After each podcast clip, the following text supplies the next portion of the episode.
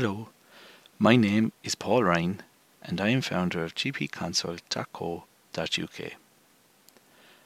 I work as both a pharmacist and as a GP, and I am passionate about clinical pharmacology and therapeutics. I enjoy making international guidelines relevant to those of us in primary care. So, in today's podcast, I'm going to discuss warfarin, the history of warfarin, and the use of warfarin in, atri- in certain patients with atrial fibrillation. I will also discuss switching from a warfarin to a NOAC. And finally, I'm going to talk about anticoagulation in older people. So, first and foremost, warfarin. So, warfarin is around since 1954 whereas the NOACs are around since 2010. So there's a big evidence base around warfarin. The interesting thing is that WARF, WRF is from the Wisconsin Alumni Research Foundation, uh, and it's just it's just it's, it, that's where the name comes from. The advantages is that a missed dose of warfarin is not as critical as a missed dose of NOACs, and this is what I explained earlier because the NOACs have a shorter half life. Warfarin rarely needs to be dose reduced. Whereas that, and which is another, which is another advantage. Now the disadvantages are that warfarin has a slow onset and a slow offset of action, and it has a narrow therapeutic index. So, and you know, it has interacts with other drugs as well as food.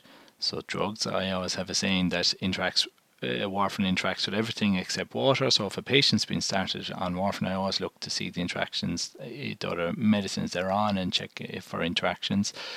And also food. So if um, a person we say has a, eats Brussels sprouts or cabbage, that can that can affect warfarin. So warfarin um, is the only choice. It must be remembered it's the only choice for valvular atrial fibrillation, and it may be the safest uh, anticoagulant if the patient weighs 120 kilos or has a BMI of 40 or above. Now, for the next part of this podcast, I'm going to discuss if a patient is switching from warfarin to a NOAC.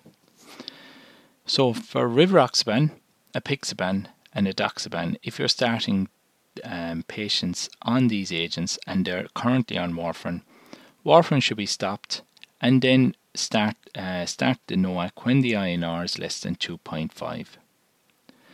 Regarding dabigatran, warfarin should be stopped and then start dabigatran when the INR is less than 2.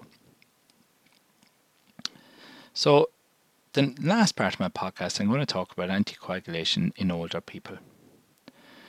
So NICE state that for most older patients, the benefit of anticoagulation outweighs the risk.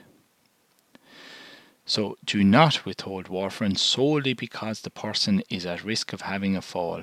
And this was done, this was a study published in the um, internal medicine in, back in 1999, okay, so nearly 21 years ago.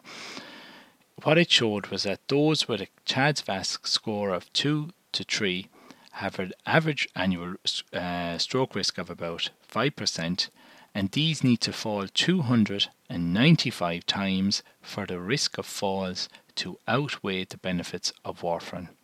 So it just I, that that's a it's an old reference now, but it's it's so true. There's very few times that uh, you should not anticoagulate in patients with uh, atrial fibrillation, and also if you can if you want to use the QBleed score, and this is where the stroke and the bleeding risk on and off anticoagulation can be used um, to help you decide, uh, and this adjusts for age. So that brings me to the end of today's podcast. I hope you found it beneficial, and I'm looking forward to delivering my next podcast.